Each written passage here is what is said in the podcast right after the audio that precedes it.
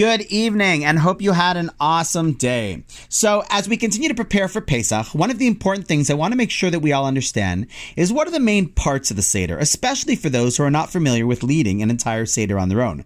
Now, obviously, there are the four cups of wine and the questions and Chad and Dayenu, but as we approach the meal part of the Seder, the Haggadah instructs us that there are three integral parts that we must discuss in order to fulfill our obligation and to really understand the story of Passover.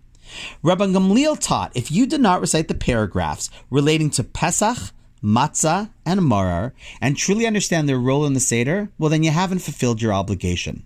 See, Pesach refers to the Korban Pesach, the paschal lamb, which when the Jews slaughtered it in Egypt, showed that we didn't follow or acknowledge the Egyptian gods, one of which was a sheep, and instead just trusted fully in Hashem.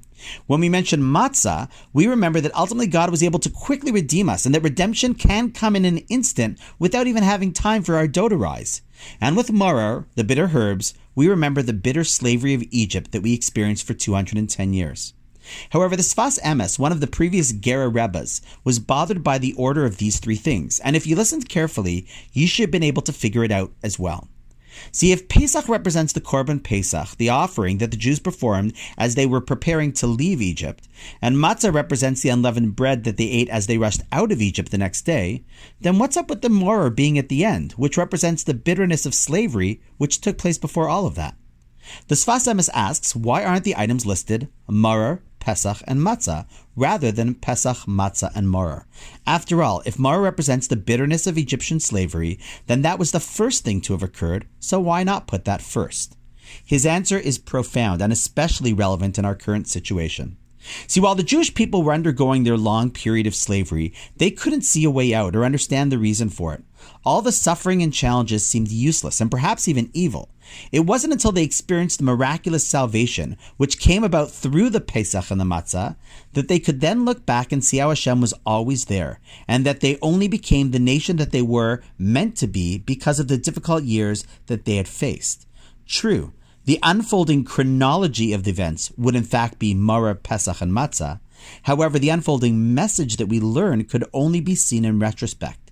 Maror is listed third because the value of the Maror time period was only understood after they stretched themselves through the observance of Pesach and Matzah, and only then, as they were able to look back, appreciate the Maror.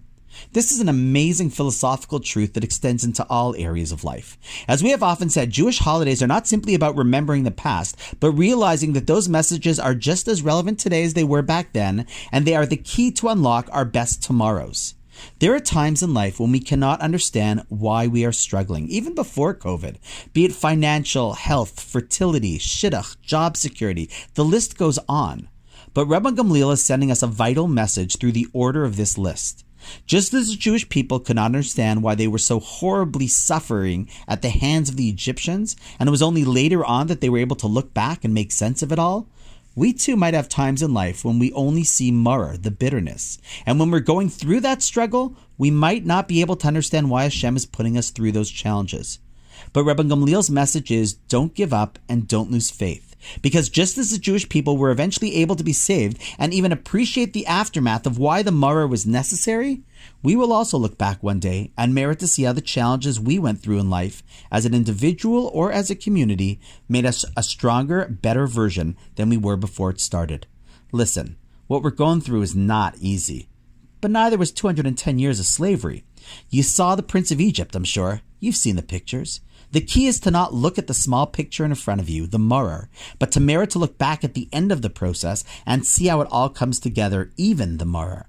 And when you do, you can look back each year and celebrate the events, the Pesach, the Matzah, and yes, even the Maror. May we merit to see that speedily in our days. And on that note, have a wonderful night, and I'll see you tomorrow.